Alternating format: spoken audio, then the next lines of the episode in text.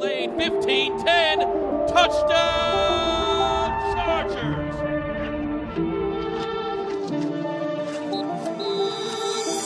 What's up, guys? We are back with a Week 17 edition of Chargers Weekly, as always powered by Microsoft Surface, and as always joined by Matt Money Smith, as the Chargers head to Denver, closing the season with a pair of divisional opponents after a really great performance, I thought, in terms of effort against the Buffalo Bills, 24-22. And Money, it felt like a different team. I was really rooting for Giff to get his first win, and they darn near almost did it. Yeah, almost. A lot to kind of get into from what we saw, and I think we'll start at the very end. You know, when you talk about almost, I thought Kellen Moore drew up a heck of a play, and you know, considering how recent the passing was of Frank Wycheck, it would have been a heck of a tribute to him to get the Music City Miracle rehashed against the Bills and have the Chargers do it. You know, unfortunately for Kellen, as well designed and as perfectly executed as the first part of that play was, from Eckler back to Easton and then the lateral to Erickson, just couldn't quite get that first block to seal that line, even though they had all the bodies over there. And Zion just kind of climbed a little bit too far, too fast, and Brennan kind of whiffed on the block, and Erickson had to immediately peel off what looked to be a perfectly designed play. But I think I'll just start there, Chris. I really enjoyed the game plan that Kellen put together for this offense, and I really enjoyed seeing Cameron Dicker kick 5 field goals for the first time by a Charger kicker in at least 10 years. So it was that type of game. The defense played great. You knew it was going to be tight. DJ kept saying it. Just take him to the deep end, and let's see if you can pull him under at the end and get out of here with a win. And I thought it was, you know, unfortunately, the 4th time they've now lost, you know, when having a lead in the 4th quarter. I think 6th time this year now they've lost by 3 or fewer points. Those are tough to swallow, but I really enjoyed the game. I did. I thought they played inspired football. And you just look at everything that they're working with. No Justin Herbert, no Keenan Allen. I thought that Giff said it perfectly. He said he was expecting a heavyweight fight. He wanted to take the points at every chance he could get. And it's very smart when you have a kicker that's as good as Cameron Dicker, man. I don't think we've seen a kicker come into the Chargers as confident and as automatic as he has been, Money. And, you know, I think you talked about it the week before, just how good he's been. And even in spots where, you know, it's 4th and 3 or 4th and 5 and you want to go for it, sometimes taking the points is the better option. And Giff kind of used that and said, hey, we're going to take the points. We're going to get something out of these long drives. I don't care if it's 7 or 3. We're going to get points on the board. Yeah, I mean, you know, let's just go back to what we talked about 3 weeks ago or 3 weeks ago. And I go through the play-by-play, and you're talking about zeros. You lose on downs. You're now down 7-0 after the interception that Justin threw inside his own 3-yard line. And you're still down 7-0. You lose a ball on downs. And you're down 10-0. And you lose a ball on downs. And it's like, that's 9 points. That's 9 points in a 10-9 game with 2 minutes left in the 3rd quarter. It felt like it was that kind of game against the Broncos, and you couldn't quite figure out, okay, this isn't the Chiefs, it's not the Dolphins, it's not the Lions. Why are we chasing points? And I think you saw Giff recognize the type of game that this was going to be, that the Bills have had a penchant for turning the ball over quite a bit this year and losing games that a lot of people think they should not lose, but they do it because they're careless with the football. And I think he played, you know, that was the script that he wrote for this game, and I thought they followed it perfectly. And they darn near had it. And, you know, I was doing the Bally show with Lorenzo Neal, and he made a perfect point. We talked about the zero blitz that DA called. It was a perfect call. You know, you've got Josh Allen on the run. He's falling backwards, and he heaves that ball to the right sideline. And if there's better communication between Hawkins and Asante, they're going to switch instead of try to work through each other and bonk off each other. And one of them's going to get a pick six. But he made the point. He's like, Josh Allen's probably the only quarterback in the league that makes that throw, that gets it all the way to Shakir. You know, that's just, you just got Josh Allen. I mean, that's really all that happened there. It was a perfect call. They played it great, and Josh Allen just kind of got the better of them, and they end up getting out with a loss instead of a win. Chargers fans were hoping Shakir scored. right? You get the ball 100%. Right back. And I think that really kind of ended the game in a way, because the Bills had that ample time to milk clock and kick their field goal and go ahead. And right. That was, I think, the difference, because even Giff said, man, more times than not, that's a pick six. That's going the other way. But that kind of did it, right? Like, had they scored, Easton Stick would have had much more time 2.5 minutes with a crack to win, right? Right. So, and this is just, you know, sidebar. This is one of my problems with instant replay. You can't do it that, like, and look, the Chargers didn't have that opportunity because this was a nationally televised game on NBC or Peacock, and they had the 10 cameras. So you get the extra cameras, you get the NBC it, you get the super slow-mo. Like, to me, there should be a cap on how tight you can get, how slow, you know, the frames per second that you can get in there, because that's one where if it's just a regular 1 o'clock kick on Fox or CBS, you probably got 6 cameras instead of 10, and that thing stays a touchdown. And I'm not saying it like, my point is, I just feel like when you're looking at this thing for 5 minutes and you've got to get to the 9th or 10th camera and you've got to slow it down to, you know, milliseconds in order to figure out, oh yeah, look, there's a couple blades of turf touching his knee. It just kind of takes a little bit of the romance out of the game. So that's, you know, it's unfortunate. Had Shakir not, you know, had that probably 1/100th of 1 second where his knee was in contact with the turf, we get to see Easton, who had a heck of a game, and this offense try to get back after it and score. But, you know, I think the one thing, you know, when we do it half glass, you know, glass half full, now let's go glass half empty. You know, this is something that we've seen repeatedly this season, where the offense gives you a lead. All you got to do is get off the field. Get off the field. You know, get off on a third down, force a fourth down, and maybe a long field goal attempt. And unfortunately, it happened again, you know, where you got a busted coverage, you got someone that breaks a tackle, and, you know, they end up getting the win, and the Chargers find a way to lose. Chargers fans' minds are everywhere at this point, right? They're focused on who the next coach, the general manager are going to be, and, you know, you got the Broncos and Chiefs up. Are you going to lose out and get a higher draft pick, or do you actually want to just bury the Broncos this Sunday and maybe make it miserable for the Chiefs in Week 18? So a lot to kind of digest. Just sticking with this game for a little bit, we'll start offensively. You mentioned Easton Stick in the game that he had. They only scored 1 touchdown in the game, but I thought Austin Eckler, they got back to just getting him the ball, 18 touches. He needs to have the touches for this offense to go. We talked about all the guys that he don't have, but I thought that after the second half in Vegas and just the nightmare that Easton Stick had in terms of 2 touchdowns going the other way, he really rebounded. And this is a great evaluation process for him over the next 2 weeks to see if Easton Stick's going to be the backup quarterback here.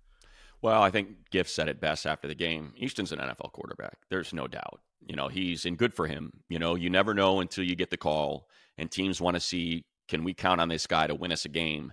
Can we count on him to win us a quarter? Can we maybe count on him to win us 3 games? And I think Easton's certainly proven that he can do that, and he's going to spend a lot of time in the NFL. Now, what his future looks like and whether or not one of these teams that drafts a quarterback in the first round and isn't quite sure that they want to throw him out there right away, let's bring in a bridge or somebody to compete and try to take that shot. You know, I think that was a possibility for Easton this year. As a matter of fact, I know it was. I know for a fact that somebody had kind of proposed that, and he opted to stay with the Chargers for 1 more year. And so I'm very excited for him. I don't think there's any question that the Chargers would love to have him back.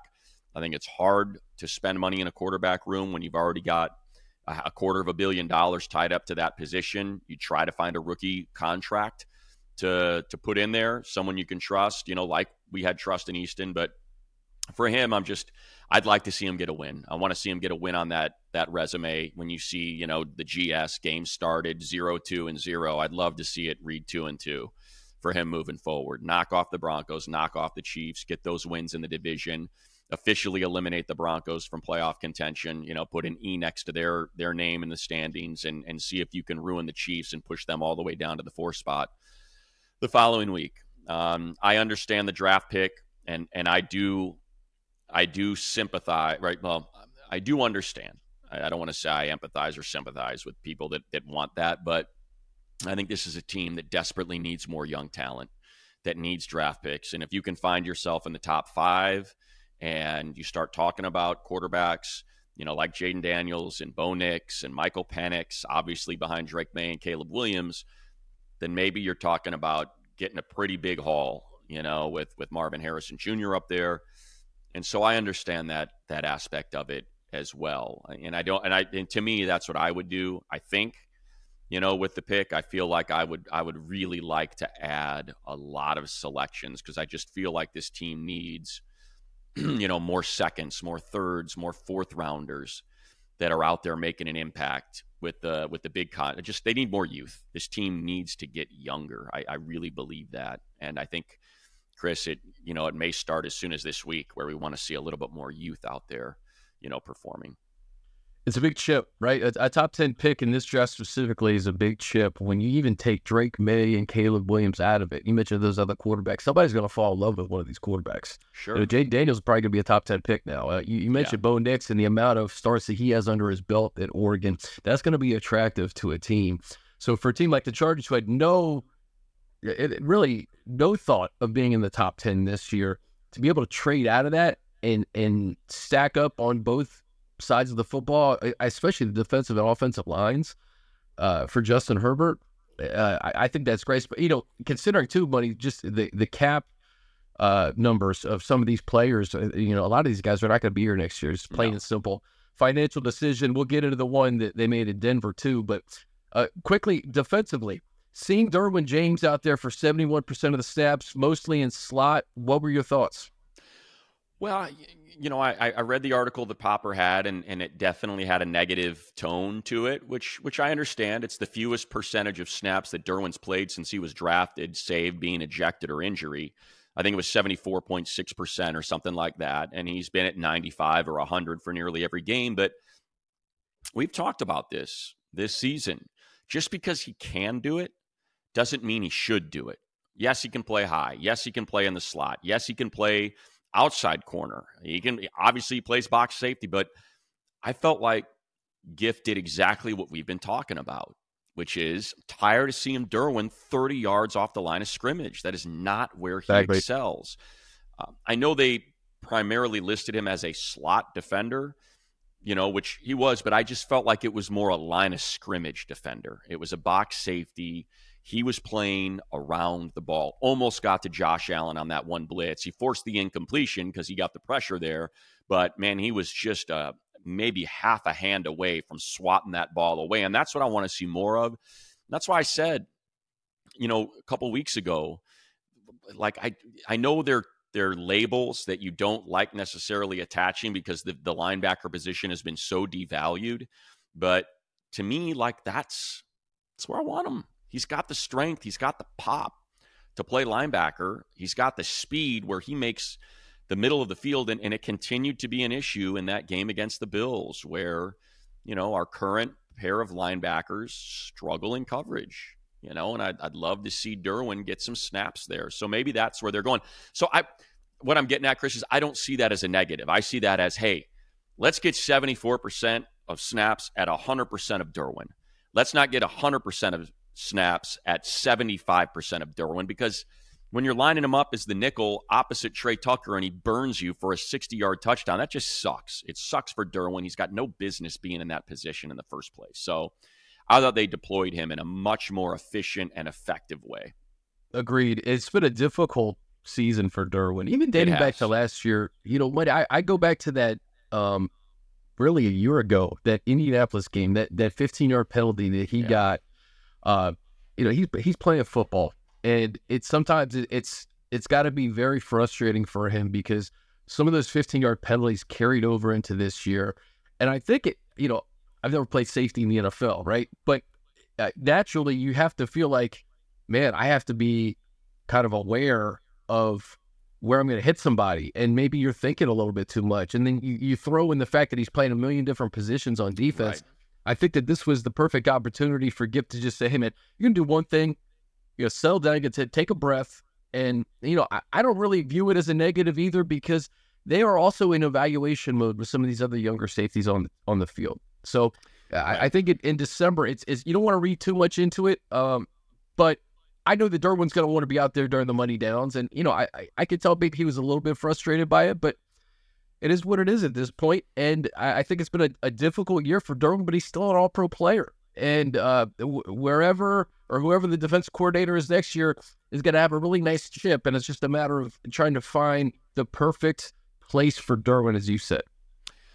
I don't think Derwin would push back on any of that. I think he'd be very honest. It has been a really rough year for him. You know, there have been some busted coverages. There have been some bad angles. There have been some missed tackles, been some bad penalties. You know, it's just been a rough go. It's been a rough season. But we certainly know the talent because you see it. You see it in bursts. And so, you know, and look, he was tasked with so much. I think Brandon Staley had this vision for him that he could essentially be this sort of omnipresent force, you know, out on the field, you know. And he bought into that money. He did. He bought into that, to his credit. Yeah, 100%. He never pushed back, but I think it goes to some of the things that we saw, you know, under Coach Staley, where Joey Bosa is trying to cover a tight end leaking out of the backfield and just getting burned on the sideline and saying, what are we doing? You know, and Khalil Mack, 5 yards too wide, chipping a slot receiver before he tries to pass rush, knowing he's never going to get home. Like, just some of those things were eliminated, you know, and these guys were able to just get after it last week. And if there's one thing I think I'd like to see different is it goes, you know, it's what we keep saying. I just like to see some different names out there, you know, and we did, and we saw it in the defensive line, and we saw Scott Matlock out there for snaps. We saw Nick Johnson, and we saw Tito Ebonian. I thought the rotation on the front was really good, and they stayed fresh, and they kept putting pressure on Josh. He's a tough guy to bring down, so you're not going to get the sacks, but you're going to force the incompletions. You're going to force the short runs, the check downs, and they did a lot of that. So I would just like to see it at some other positions, you know, and particularly it goes back to I can't quite figure out why Dan Henley's not getting snaps. I don't think that doesn't make sense to me unless, again, it's something in practice. It's something that we're not privy to, which very well could be the case. You know, that Kenneth Murray and Eric Kendricks just bust their tail in practice. They're really good leaders, and you want to reward them with playing time. But for me, I'd be a little bit selfish and say, I need to do this for the organization. You know, moving forward, we've got to evaluate, you know, this young talent to see if he can be our linebacker, you know, moving forward and save us a heck of a lot of money because he's a third-round pick. It'll be interesting to see what happens these next 2 weeks, because I believe everything Giff said in the organization said they're trying to go out and win these games. Like, yeah. They wanted to beat Buffalo, and I don't think they're going to pull some of these. I was interested, Money, to see what the running back share was going to look like. Is Spiller going to just take the Lions share? And they said, you know what, we're going to win the game. We're going to try to win the game, and we're going to put the ball in Austin's hands, and enough with just the three different running backs carrying the football. You know what, though, Chris? You know what I think that is, too? That's a veteran coach respecting a veteran player. We talked about it. So now all Austin needs is 80 yards in each of the next two games to get his $1 million. And I think that's a gift. That's how you win a locker room. Yeah, that's how you get players to respect you, to say, look, you're 28 going on 29 years old. $1 million is a lot of money, you know, for you moving forward, kind of knowing what the landscape is for running back contracts. Let's put that $1 million in your pocket. You're probably not going to get, you know, he could get 4 touchdowns in the next 2 games. I think it'd be pretty tough to get the extra $600,000, but I think they feel like we can get you that $1 million. We can get you to 1125 and get you, you know, an extra bit of cash in your pocket. And so I think that played a big role in why Austin got all those touches, and I love it, and I think he deserves it. And I think it's great for the locker room, and it's great for camaraderie, for guys who want to fight to get him those yards. You know, it's I think players respect that, you know, and are going to get behind Giff and get out there and try to help Austin get to that number. No doubt. We'll put a pin in Buffalo, quick break, and then we'll talk Denver and then everything else going on in the NFL that may relate to the Chargers in this coaching search. All right, guys, a big thank you to our partner, Microsoft Surface, the official sideline technology provider and laptop of the NFL and the Los Angeles Chargers, that provides players and coaches with the tools to succeed both on and off the field. Check out the powerful Surface Pro 9, combining the power of a laptop with the flexibility of a tablet at surface.com. VIP ticket packages for the first ever Super Bowl in Las Vegas are now on sale. And only On Location offers all-inclusive experiences worthy of the entertainment capital of the world. Ticket packages boast an array of offerings, such as premium seating to the game, epic pregame parties with headline talent, NFL legend appearances, premium drinks and fare, and much more. Visit NFLonlocation.com or search NFL On Location today. Your football experience of a lifetime awaits, only with On Location. So, Money, big news out of Denver yesterday, taping this on a Thursday. Sean Payton putting Russell Wilson on the bench for the last two games of the season. Broncos are 7-8 after losing to the Patriots, pretty much put their playoff hopes on life support. And it feels like Russell's the scapegoat, quite frankly. I know that this is a financial decision, but based on some of Sean Payton's comments, it was kind of funny to me that they're putting all this on Russ when they're 7-8. And I could go back through the season and see 35 points the Commanders scored on them, 31 points that the Jets scored on them, 70 points that the Dolphins scored on them, 42 points that the Lions scored on them. And Russell, if you put Russell's numbers up next to Justin's, they're about the same. Yeah. Actually, Russell has 6 more touchdowns. And I know they're different players and everything, but I just think that it's a little bit of a scapegoat situation, and I don't think Sean Payton wanted to coach Russell Wilson to begin with. No, to me, it's identical to what happened with Derek Carr last year. I think it's exactly, we're going to try to make it work. He's not my guy. If it were up to me, he would not be here, but he is, and he's making a lot of money. So let's see if we can, and he's got a pretty good resume. Let's see if we can make it work. And ultimately, when you get to the point when you're eliminated from the playoffs and you can't take the risk of that player getting hurt because then their contract's going to vest the following season, you just move on. And so, I would love to really put my foot on the pedal and say, yes, this is Sean Payton trying to absolve himself of any responsibility from the mess that this year happened to be. And there is part of that. I think we've seen enough from Payton to recognize that. And then that's sort of his MO a little bit. But to me, it was okay, we'll try to make it work. I'm not crazy about it. That's why I want you to sign this guy for $6 million as a backup to a quarterback that's making $37 million. So we saw this writing on the wall that Payton was not sold on him. It'll be interesting. Jarrett had a couple good starts last year for the Raiders when he did. It's funny, right? So it's like the same thing for Stidham. Like you did this with Carr last year, and now you're going to do it to Wilson this year. And the guy threw for over 300 yards per game. He can sling it around. But I'll tell you, as far as what I'd like to see, I'm fine for the Chargers seeing Stidham instead of Russ. Russ extends plays, very similar to what, the headaches that those mobile quarterbacks give you. I thought they played pretty well against him. They had that great pick. Mikey had that great pick in the first, on the first attempt of the game that they weren't able to cash in for any points. But it's still a very good defense. They've moved on from Kareem Jackson, obviously. But you still got Justin Simmons out there. You still have Zach Allen, who's a nightmare. And this will be interesting because when we talked about what a mess it was after that game, the Chargers' offensive line just couldn't pick up a blitz. Like they had no idea, and they were standard blitzes. We were talking to Tony Baselli about it because he came for the next game. He's like, it's the damnedest thing I've ever seen. It's just a standard slot corner blitz, nickel blitz, safety blitz, delayed blitz. Like there was nothing exotic about what they were doing.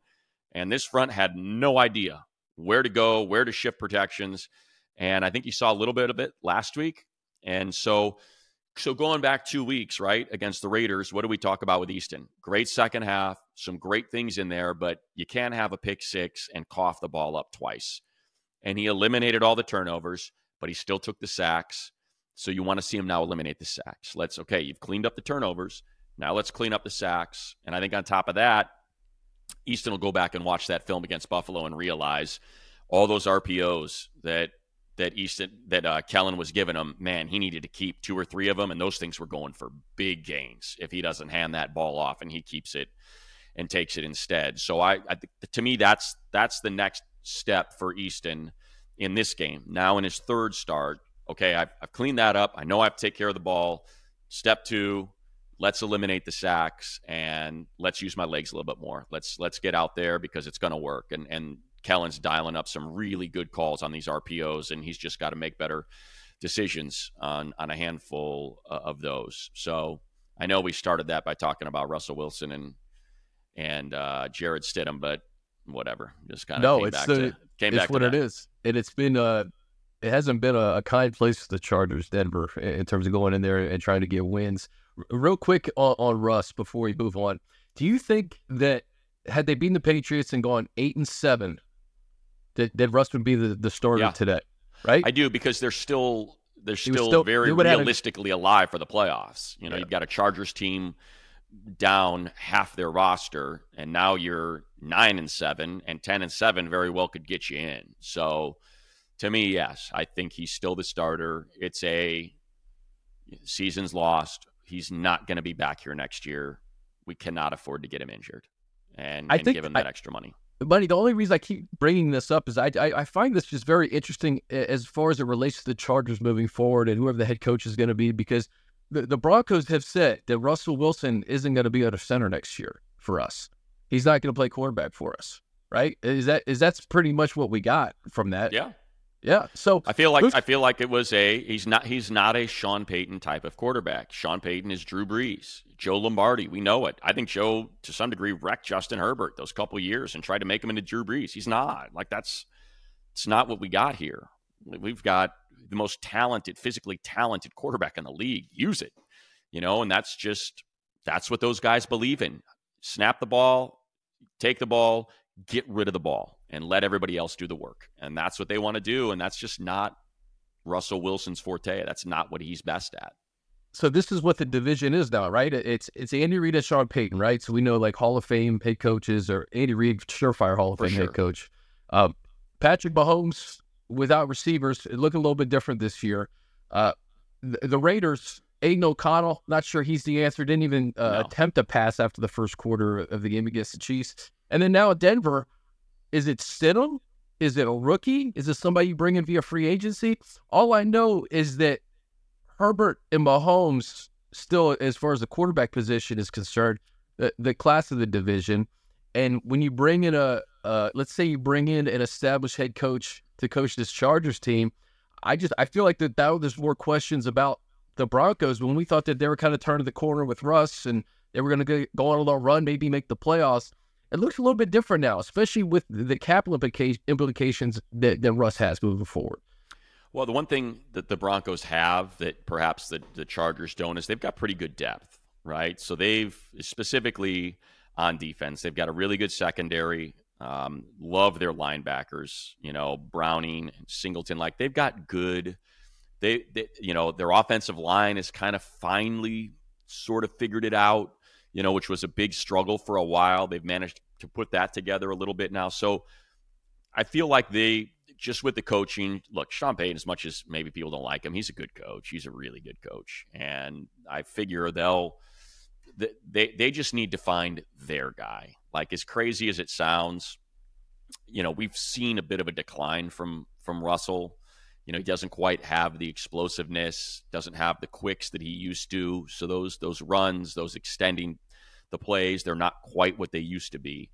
So I think what direction do they go? I don't know. I'm not quite sure. Thing. It doesn't seem like a rookie, you know, is going to be in range from where they're picking, but tough to say. Maybe they sign Easton stick. Who knows? It's, you know what I mean? Like, I don't quite know, but clearly it's not Russ.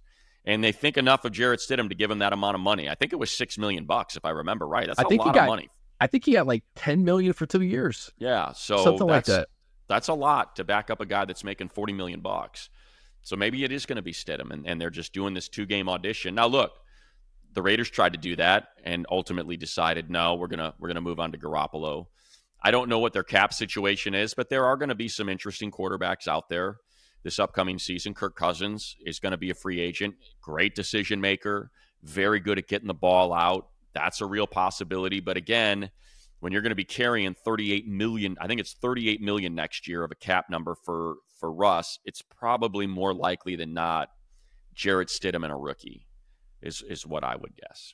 Yeah, you're not going to trade. You're not trading that contract. No, there's no chance. Kirk Cousins would be perfect in Denver, but I don't think they can afford it. And I don't know. I'm just looking at the rookies. Like, Bo Nix is the only, like, experienced, like, rookie I think that Sean Payton will work with. Penix, too. Yeah, Penix a little injury-prone, but he's been awesome this year. Yeah, I don't know. I just find the division fascinating now with all the decisions that Denver has to make. And what are the Raiders going to do? Like, they crushed the Chargers. They went into Arrowhead and beat the Chiefs, and their defense was just balling out. Like, you have to make Pierce the head coach now, no? Please. Yeah. Please. It's my answer to that. Please do it. Yeah. Please. That's 100%. Look, they're playing great. They're playing inspired football. Clearly, they like playing for him. I don't think there's any – I'm not taking anything away from him. But he put 63 up on, you know, on the Chargers, their rival, on national TV, knocks off the Chiefs at Arrowhead. Those are impressive. That is impressive to put on your resume. I'm not taking anything away from that. So I wouldn't – and look, if you're Mark Davis – you gave John Gruden $100 million. Ultimately, I don't know what they had to give him to get it right, so he didn't sue him after being fired the way he was. But I'm sure it was a pretty big number to settle. They got $30 million going to Josh McDaniels because they signed him to a 5-year. I think it was 5 years, 50, if I remember right. Maybe it was 4 years, 40. Whatever it was a lot of money. A lot of money.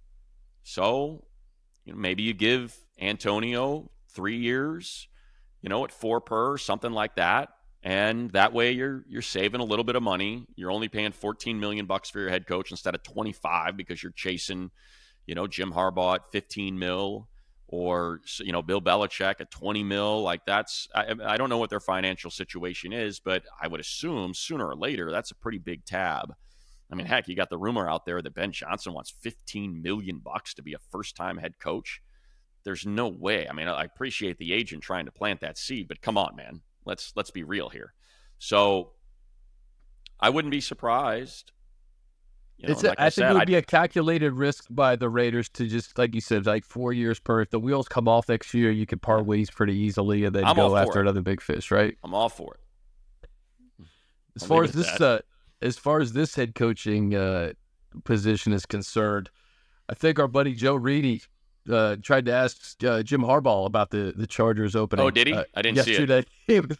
He was at Disney World and or Disneyland, and they asked. I think Joe just went in there and, you know, shouted out the fact that the Chargers are looking for a coach and his reaction. And Jim hit him with the one-track mind, one day at a time. Attack today. Somebody asked him about another head coach. We're gonna one-track mind. Attack today. So. We got to give Joe Reedy a shout out for at least swinging the bat, you know?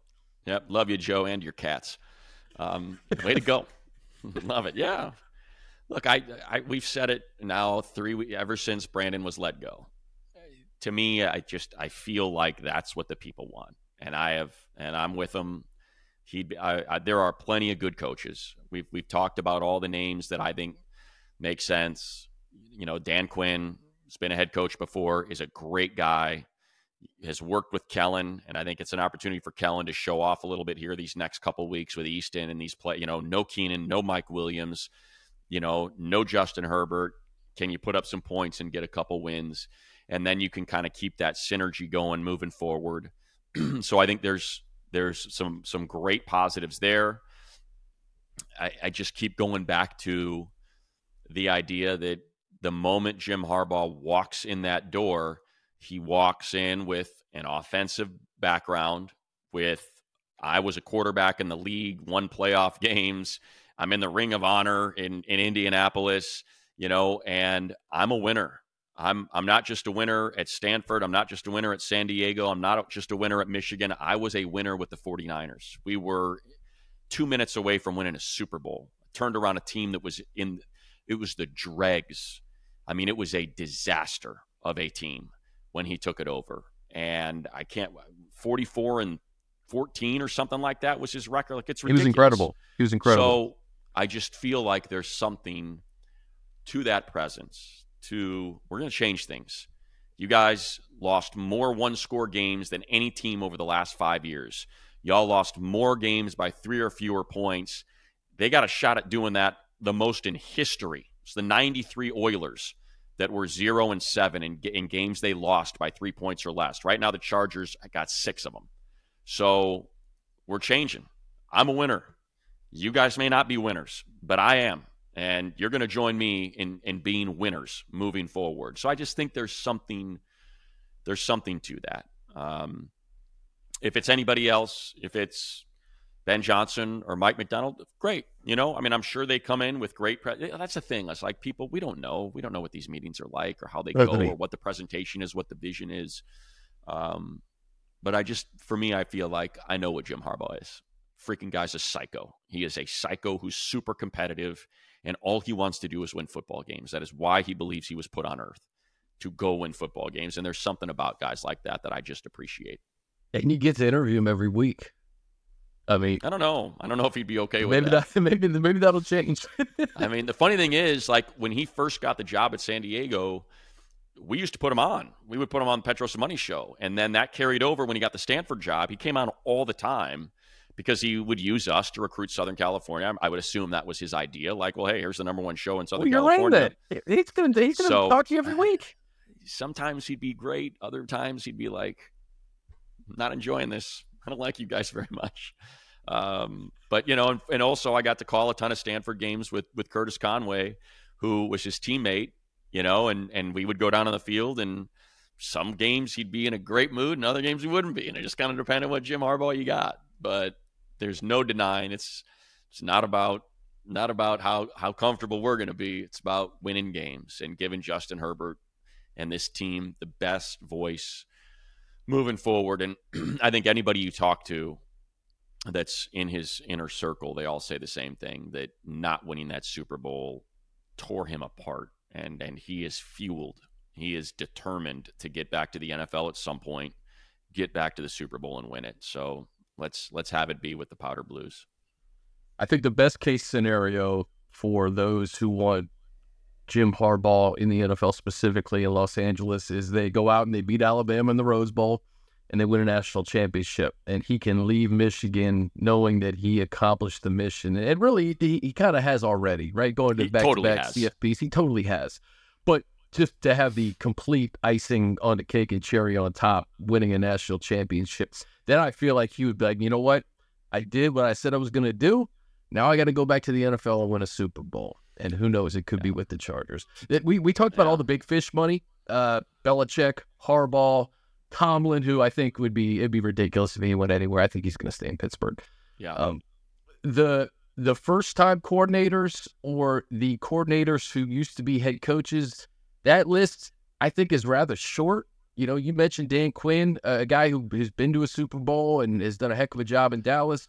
Ben Johnson, who, I mean, he lights up the scoreboard every week, but I even said it last week, you know, we're not in the interview. I don't know. I mean, I know he's learned from Dan Campbell, and Dan Campbell's learned from Sean Payton, and I'm sure that he has a CEO-type mentality in there somewhere, but I don't know. Mike McDonald, the defensive coordinator, would you bring in another defensive mind? I think that's very Brandon Staley-esque, right? Guy that coordinates the number one defense, first year doing it. What do we make of that? What's the takeaway that, you know what I mean? I think that to me is a lot of times the pendulum's got to swing, and that's too similar. When you go through it, you've got Frank Reich, who was let go by the Panthers, and reportedly they were interested in bringing him in as the OC. No one in Arizona, Washington, Eric Bieniemy, but there's a reason why he's interviewed for seemingly every head coaching job and keeps, you know, not getting them. What do you think about Bieniemy? It's, you know, Howe was playing really good ball, then he just hit a complete wall. Yeah. The team's a mess, but Kansas City is also a mess offensively. Yeah, right. I don't know.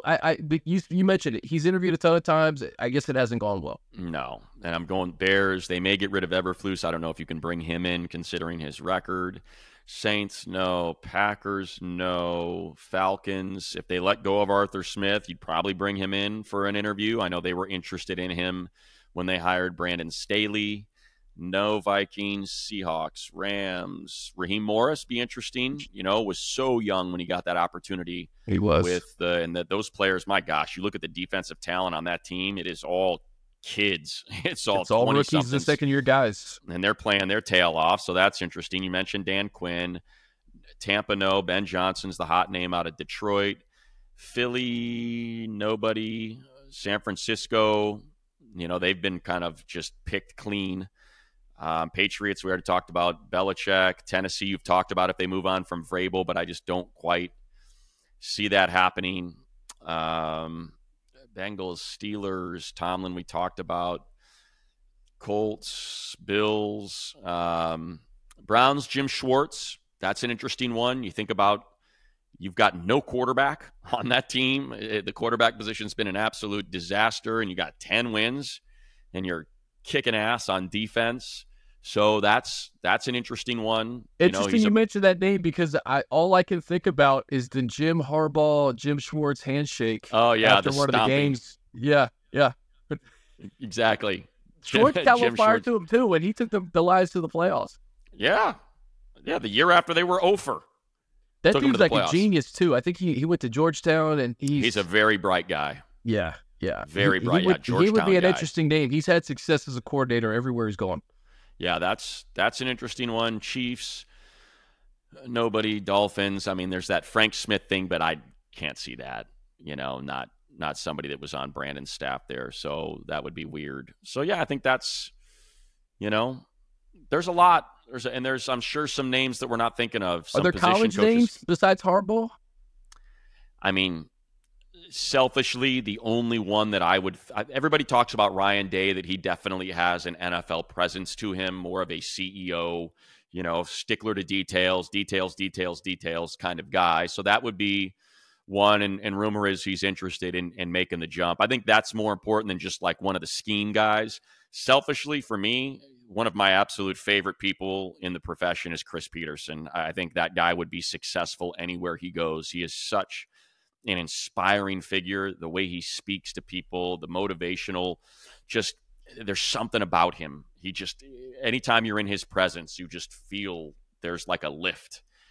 He just won't do it. I think he's so content in his post-coaching life. But you're talking about a guy that won at Davis, that made Boise State a national power and knocked off Oklahoma in a BCS game, took Washington to the playoff. Like that guy's a coach. He can freaking coach.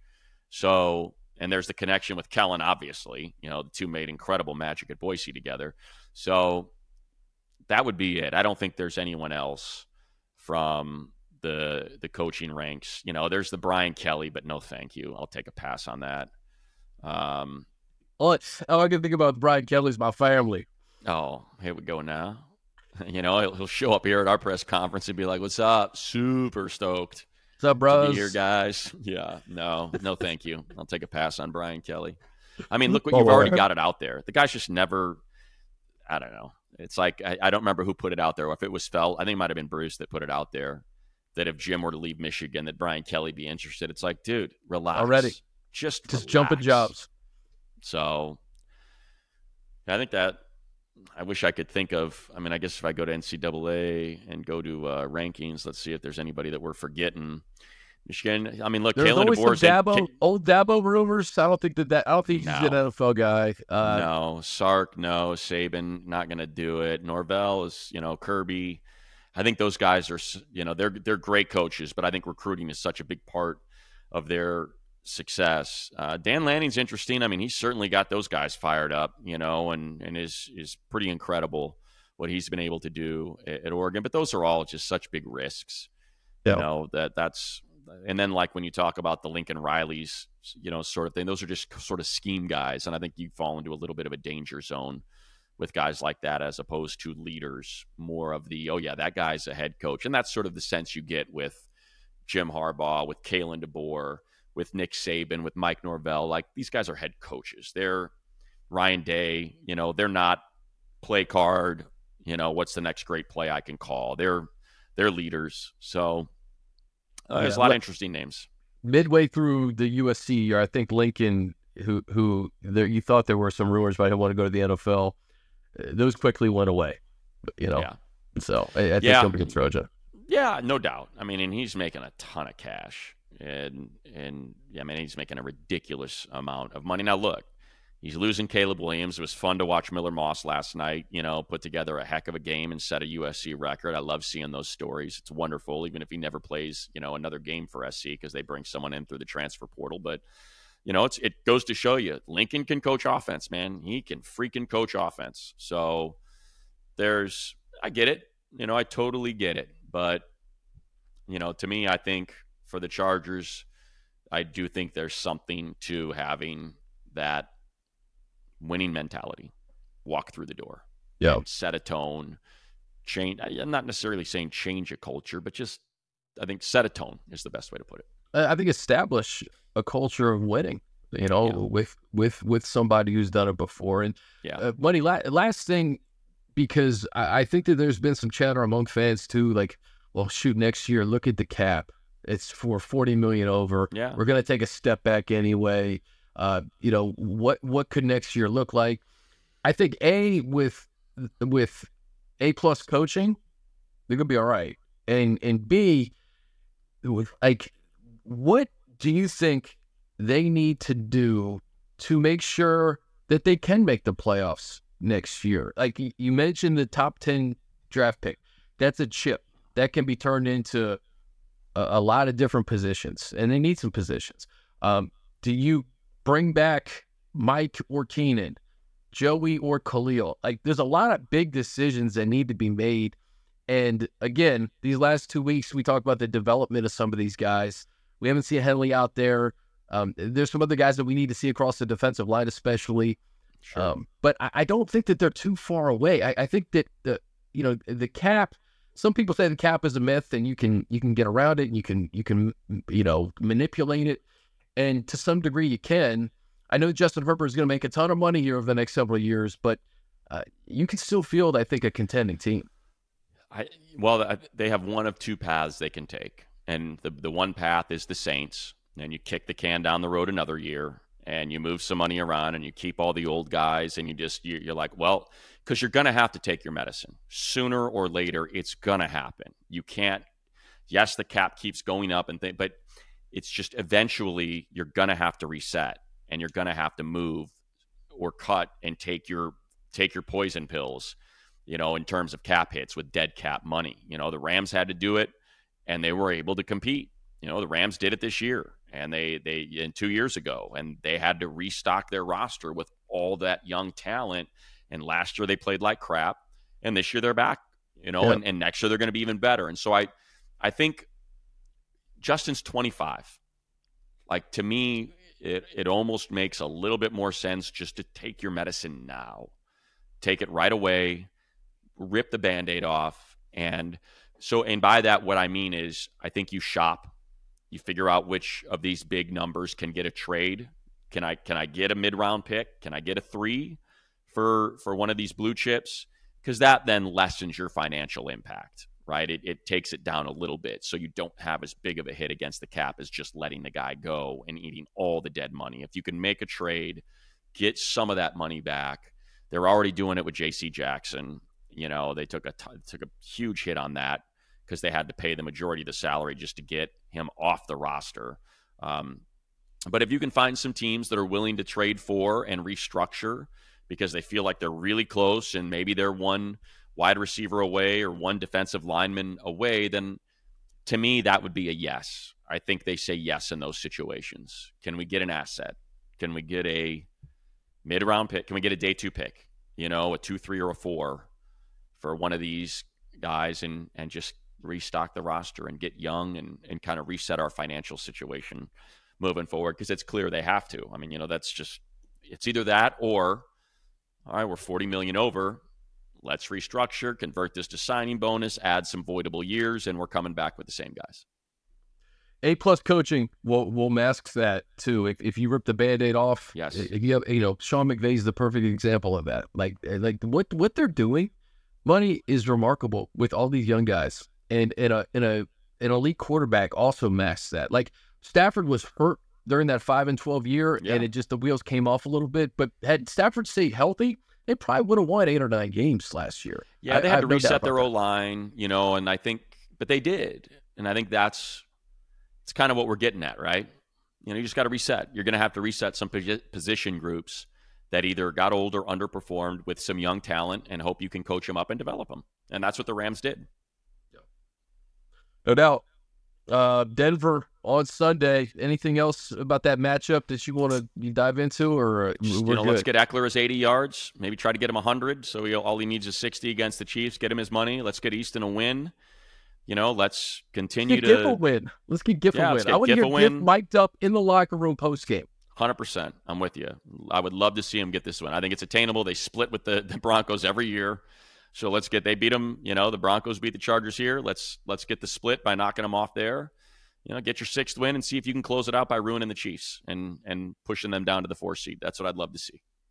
Could you imagine if the Raiders win next week and the Chiefs lose to the Bengals and the Chargers have the ability to keep the Chiefs out of the playoffs? That would be great. Amazing. Yeah, it would be great. You're putting the Raiders in, but the fact that you can knock the Chiefs out makes it sweeter. Maybe get Antonio Pierce a 10-year contract. A lifetime contract. Exactly. All right, guys. Merry Christmas. Happy New Year, buddy. Safe travels to Denver. Appreciate it. This has been Chargers Weekly, presented by Microsoft Service.